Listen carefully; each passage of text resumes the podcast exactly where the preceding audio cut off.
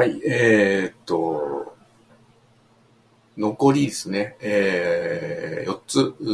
いうことで、えー、タイムオブチェンジの残り4つ、後半ですね。について、えー少し説明していきたいと思います。えーっと、まあ、4つ言ってもですね、えーまあ、ちょっとそれぞれ関連しそうで、えーまあ、ちょっとババラバラというところもあるんですけども、えっ、と、まずですね、あのまあ、最近、その、もう、ちょっと面白い、面白いというか、えーなるほどなって思うところとしては、えーこの、えー途上国とスマート TV というですね、まあ、発展途上国なんかは非常にその、おまあ、先進国が少し前にその、えー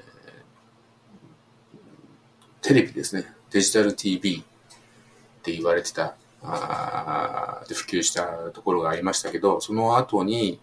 いこう携帯が進んで,、えーで携帯で、えーいろんなものを見るようになったと。で今はその途上国においてはとにかくそのスマート TV がこれから普及するということで、えーまあ、そのスマート TV っていうのがこう先進国ではもうそのあの、まあ、デジタルテレビが非常にその一回こう入っちゃってますからあのそこであの、まあ、映画を見たり普通のテレビの見たりコンテンツを見たりっていうことでそのテレビなんですね普通のテレビ。なんだけどもその途上国においてはテレビって書いてますけどテレビではな なくて、えーどっちかっていうとそのオーバーザトップって言われてるその OTT って言われてるそのサービスのこうただ箱なんですよね。でこの先進国で普及したものをこの途上国で上書きしてこの別のサービスで、えーこう利用するとそういう構造になっているのでこのサービスのこのリープフラッグ現象というか、えーこのサービスのこのバランスというのは非常にこの参考になるというか、えー面白いというか、えー足らないものを学ぶいい機会ではないかということで、まあ、そういうものを話すのがトラック1。それからそのトラック2では今言ったようななぜそのスマート TV なのかというのをもう少し深掘りをしてそれに必要なその、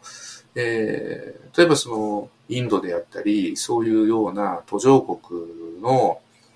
えー国々が、えーこうまあ、OTT だけじゃなくて何をそのここから求めているのかということですね。それと社会がその、えーまあ、先進国のそのシステムから途上国のシステムに、えーこう変わってるような気がするんですけど、まあ、そこにいいこう先進国のシステムを使えっていうことではなくて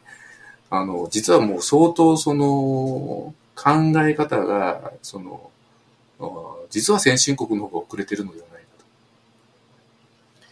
ということで、えーただその今まで培っているその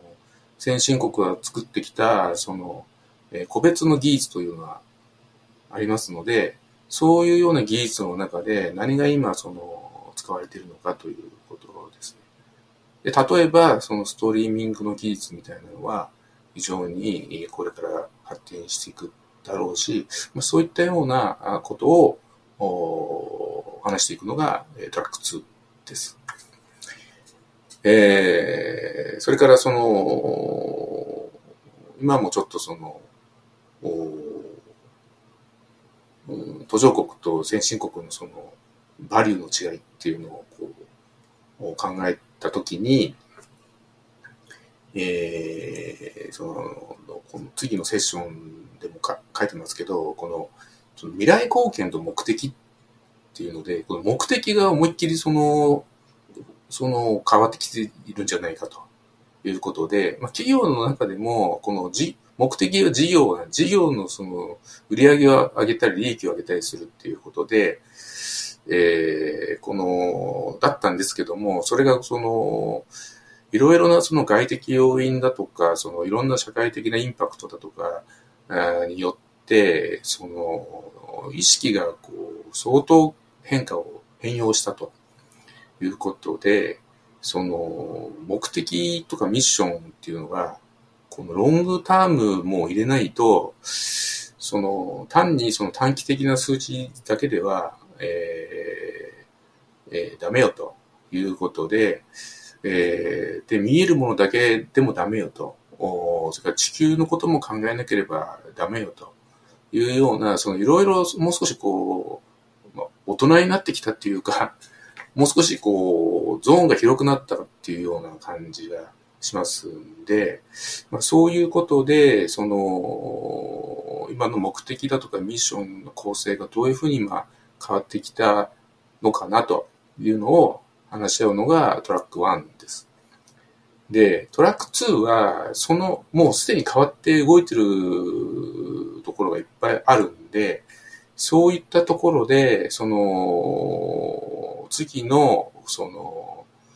えー、その、領域を作る、あるいは思考、思考体ということを作るプレイヤーというか、は、えー、どういうプレイヤーで、どういうエリアで、えー、活動しているのかっていうような、えー、もうちょっとそのイメージを具体的にするような、えー、話をするのがトラック2ですね。ただこれは、その、あの、やっぱり、その、意識が、その、短期視点で現在にあると、なかなかその理解ができないので、やっぱりこの意識とかを変えるために、聞いた方がいいんではないかと。その目的変動っていうのは結構大事ですね。えー、いうことです。それから次に、そ、のセッションっていうのは、俺はあの、まあ単純にというかテクノロジーの変動ということで、テクノロジーは、えー、その、よくその技術革新とか、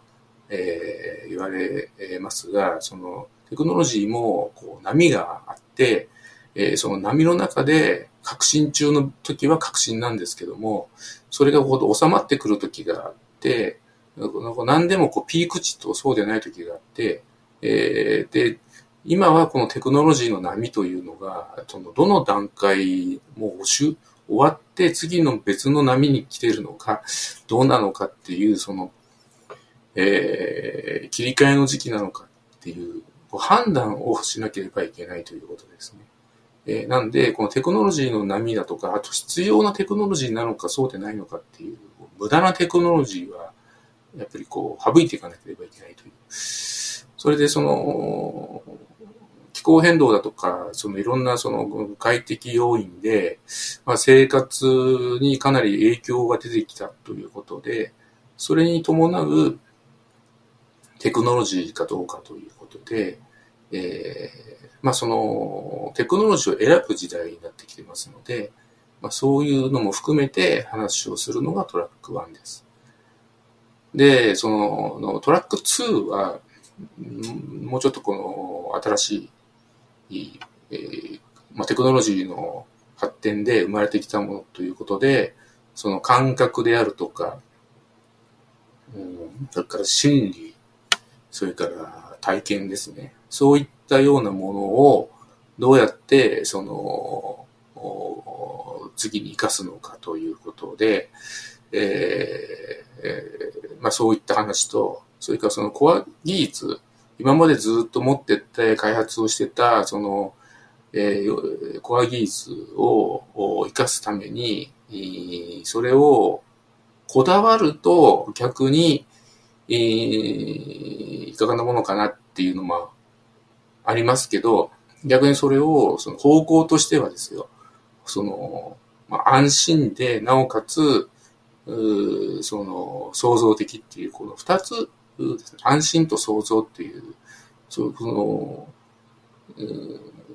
今までのものの拡張でやると、どうなのかっていう、そういうような、その、判断を、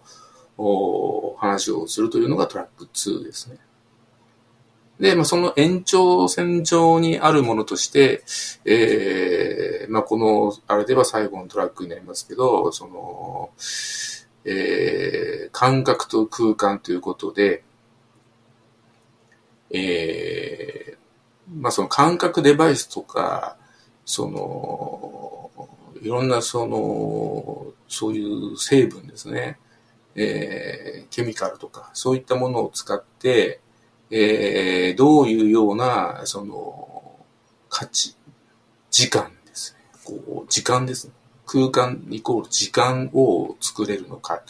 というような、まあ、体験も含めて、えーまあ、演出ですね。を作れるのかっていうような話をするのがトラック1です。なんで、今までは、こう、同じ空間でもテキストをホームページだとか画像を見て、音を聞いてっていう感覚の中の一部ですよね。えー、それなんですけど、その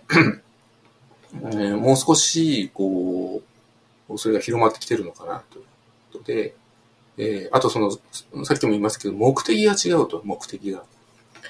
で目的が違うので、意識も違うので、その供給されてるコンテンツと、おそれから求めてるものが、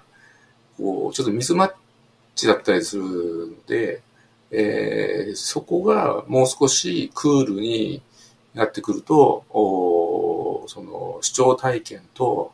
か未来体験とかっていうものが実質その人たちのインセンティブになったりすると、お全然また価値が変わってきますので、それはその地域によっても違うので、もうこの地域力っていうか、地域の発信力というか、個人の発信力っていうか、もう少し見直す時期が来たのではないかというのも含めて話をするのが、えー、トラック2ですね。なんで、まあ、全体的にはそういうような話をしていくのが、えー、タイムオブチェンジというものです。で、あの、この全体の、その、この、この、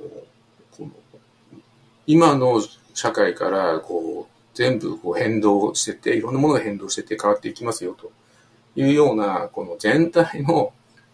えー、なんかこうイメージをもう少し、えー、話を聞きたいよという方は、また個別にそういうボーナス的なトラックを